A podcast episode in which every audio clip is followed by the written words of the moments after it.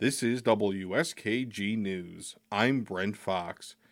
The New York State budget will be at least 10 days late now that Governor Kathy Hochul and the state legislature have missed the April 1st deadline and agreed to pass a spending extender that will keep New York State government running until the day after Easter. Karen DeWitt reports.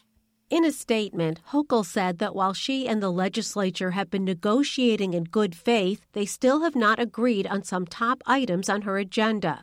They include Hochul's proposals to further revise the state's 2019 bail reform laws and to enact a plan to address the affordable housing crisis by building 800,000 new dwelling units over the next few years.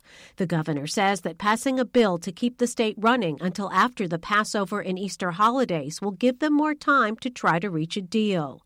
Lawmakers lost no time in passing the measures and exiting the Capitol for another week. Then I now move that the Assembly stand adjourned. We will reconvene at the call of the Speaker. The Assembly stands adjourned. Hochul, speaking on the last day of the fiscal year on March 31st, said she's not giving up on seeking changes to the bail laws that would eliminate the requirement that judges must use the least restrictive means when deciding whether to hold someone accused of a crime before they go on trial. I'm looking forward to restore people's confidence in our system, power that has to do with fixing some of the bail laws that I believe don't give the justice the judges the clarity that they need to have. There is an inconsistency in our law right now. That's what I'm striving to fix with respect to the least restrictive means in particular. Assembly Speaker Carl Heastie says the issue has dominated budget talks. It's bail, bail, bail, and then we'll fi- I guess we'll figure everything else out. But so far, Assembly and Senate Democrats have not agreed to Hochul's proposal. The Speaker says lawmakers also have not yet settled on how much money is available to spend on all other programs and whether new taxes on the wealthy would be needed to finance them. State Controller Tom DiNapoli had warned that if an extender was not in place by the end of the business day Monday, there might be a delay in paying about 57,000 state workers. Senators and Assembly members are due to be paid next on April 12th, but if the budget is not in place by then, under law, their pay will be withheld until the spending plan is approved.